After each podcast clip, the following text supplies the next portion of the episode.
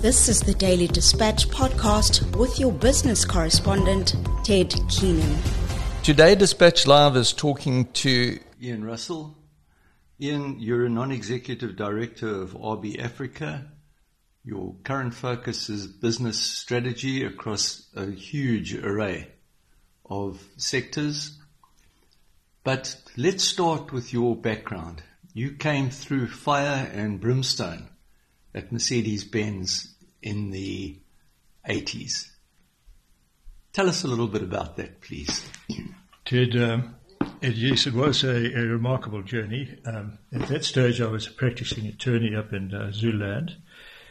And uh, I'm not quite sure how it happened, but I was contacted by somebody from Johannesburg, and the message was that Mercedes Benz was on the point of closure, that they had tried local attorneys, that had Johannesburg attorneys, but it simply wasn't working. And would I come down and have a look and see whether or not I could help at all?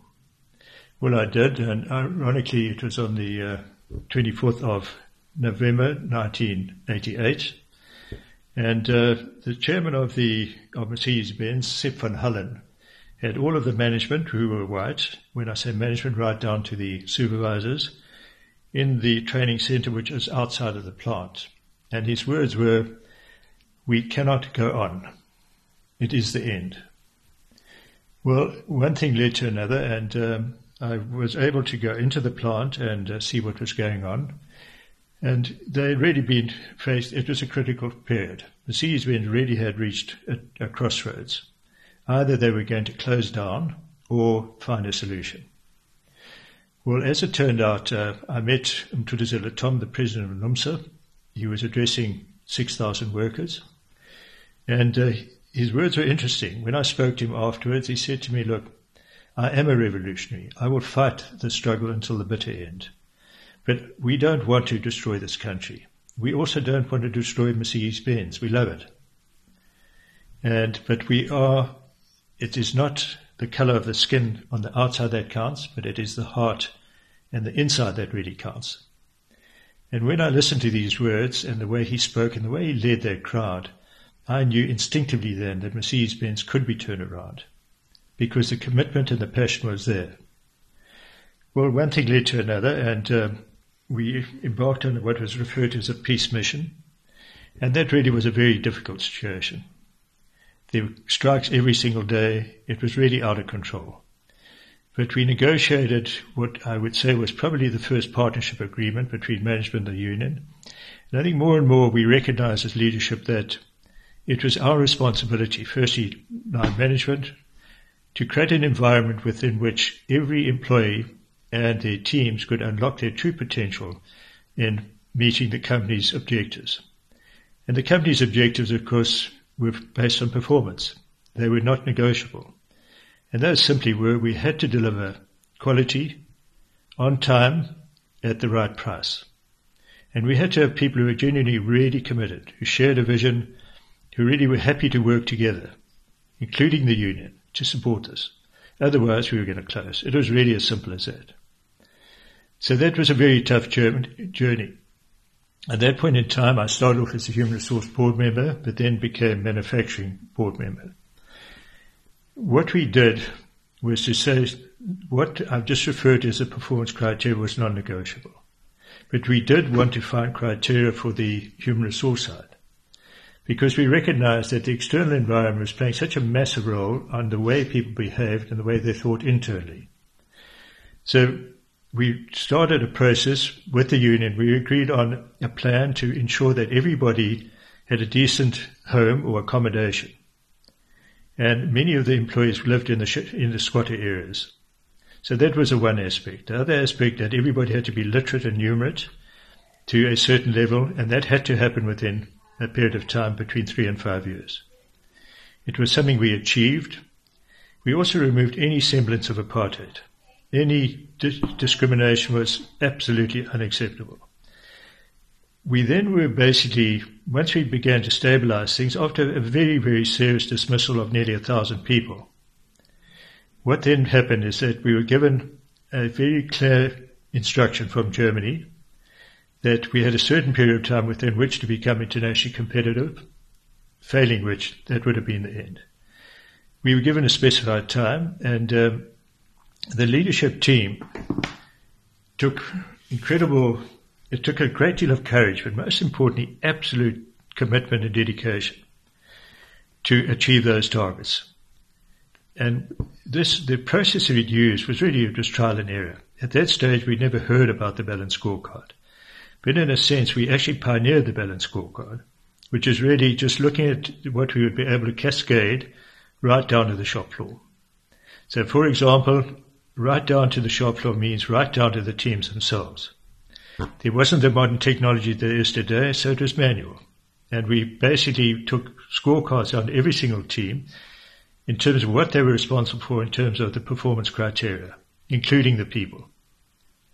We looked at the service areas and we made sure that the service level agreements, and here I'm talking about human resources, finance, engineering, logistics, that they focus on meeting the needs of the people who actually put the parts on the vehicle assembly line.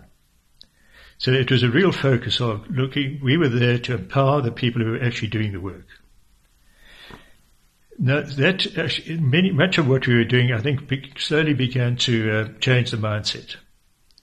In terms of application of the policies which we negotiated and consulted extensively, we were absolutely, I'd say almost ruthless in the application. So there were many managers dismissed. We were uncompromising on things like theft. If you stole anything, didn't matter how valuable it was, that was dismissal. Alcohol was dismissal.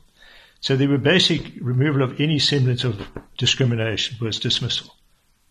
So I think the, it, we bear to uh, be seen as leadership who were caring, not only caring about employees, but also prepared to stand by the principles which we committed ourselves to and build a new culture, new value system. Now, what we were really doing was developing operating model. Now, that model, which we used then, which was really about a very, very effective communication model, where with very defined rules. So, if there was a problem, you had to fix that problem immediately or put it into a process which was fixed immediately. You could never pass another problem away. So it was, in a sense, a, a process of the Japanese continuous improvement, the green areas. But it was our design, which everybody bought into. That model itself, which we used in terms of taking it, integrating the team right through to the, the senior people, is something that is still there today.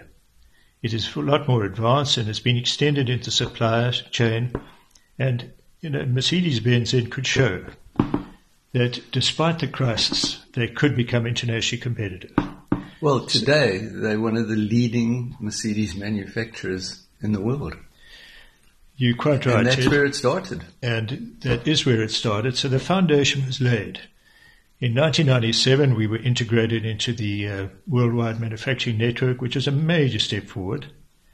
I left in 1997. Uh, I chose to stay in East London.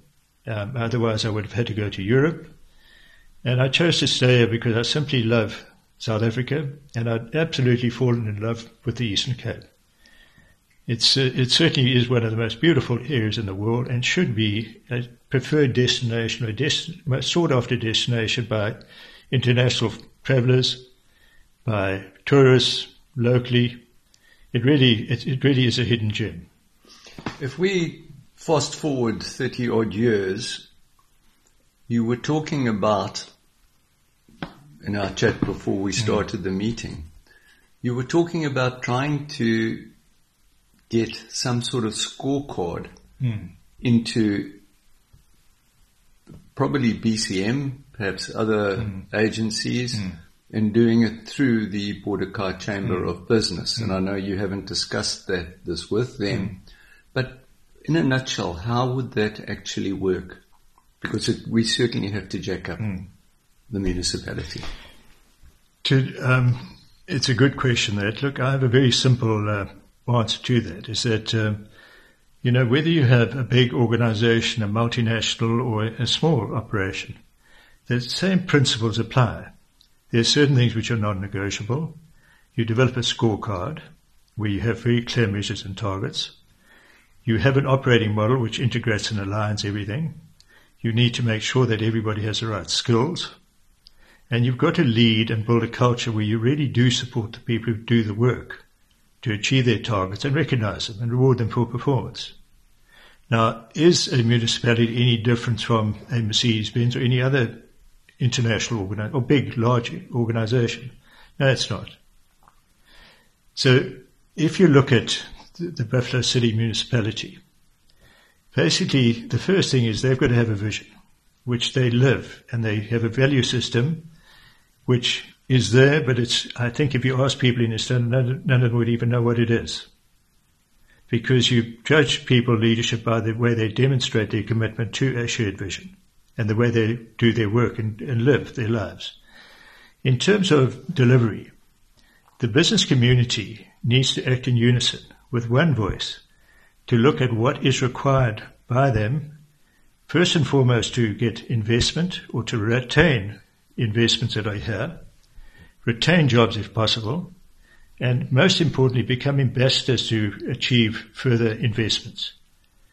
Now, what do they want from the municipality? The municipality has a legal obligation, a constitutional obligation to create an environment for which is conducive to these investments. So the first thing is you need a scorecard. And here I'm talking about a scorecard which is basically based on what they have to deliver. It's not a question of choice and they have to be held accountable. So we've got water. They've got to provide water which is drinkable not only to the people who are living in, in the up end of the market, but to those people who live in, in shacks. The business sector need it, and of course they need it just as much. Mm. So what are the other generic aspects? They've got to supply reliable power at a cost-effective power. Everybody needs it. So it's not only Mercedes-Benz or IDZ that needs it. Everybody needs it. Are we doing, have we got a measure and we got targets? No, we don't. How do you assess performance? We can't assess performance. Is it possible to do it? Yes, it is. Other municipalities in South Africa are doing far more than we are doing in Buffalo City.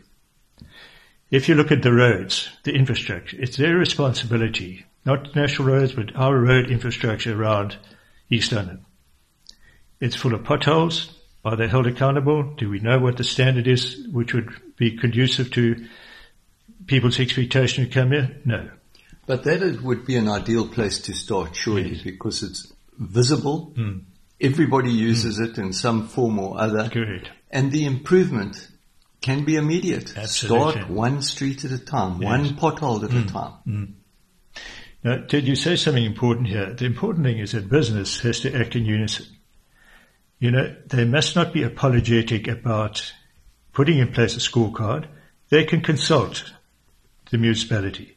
But at the same time, it's not a question of alienating or attacking anybody. It's objective. They've got to deliver. It's not about the ANC or the DA or EFF or anybody else for that matter. Mm. This is about what we expect. If, if they want us to bring investment in, the, the um, president can appoint as many people as he likes the big hitters to go and try and track these billion rand investments. Where these investments will come from, if Mercedes-Benz, our international companies, J&J, and every single person becomes an ambassador to say, look, come to the Eastern Cape. It's, it's really beautiful. They are doing everything possible to reduce crime. They're working together with communities. There's no point in putting in cameras and everything else and letting the townships and the squatter areas become havens for crime that's in fact where, if it's coming from there, put in, go to the root and help put in solutions there. It is not a, a privilege to have security companies around you all the time. We need to have a situation where all people in the province are, are protected and they feel safe. Ian, we've run out of time, but it's been a pleasure interviewing you and perhaps when the scorecard is integrated into Kei Chamber of mm. Business, mm. the businesses, the BCM. It'll be fun to do another interview Thanks. with you. Thank you for your time. Thank you. Just as a, a last word, you know, Mandela said it's the future's in our hands, and it really is in our hands. But what it does require is the leadership to take us forward with resolve and genuine belief in what they're doing is right, put the right structures in place. And we've got many, many very good business leaders here who actually know what to do and how to do it.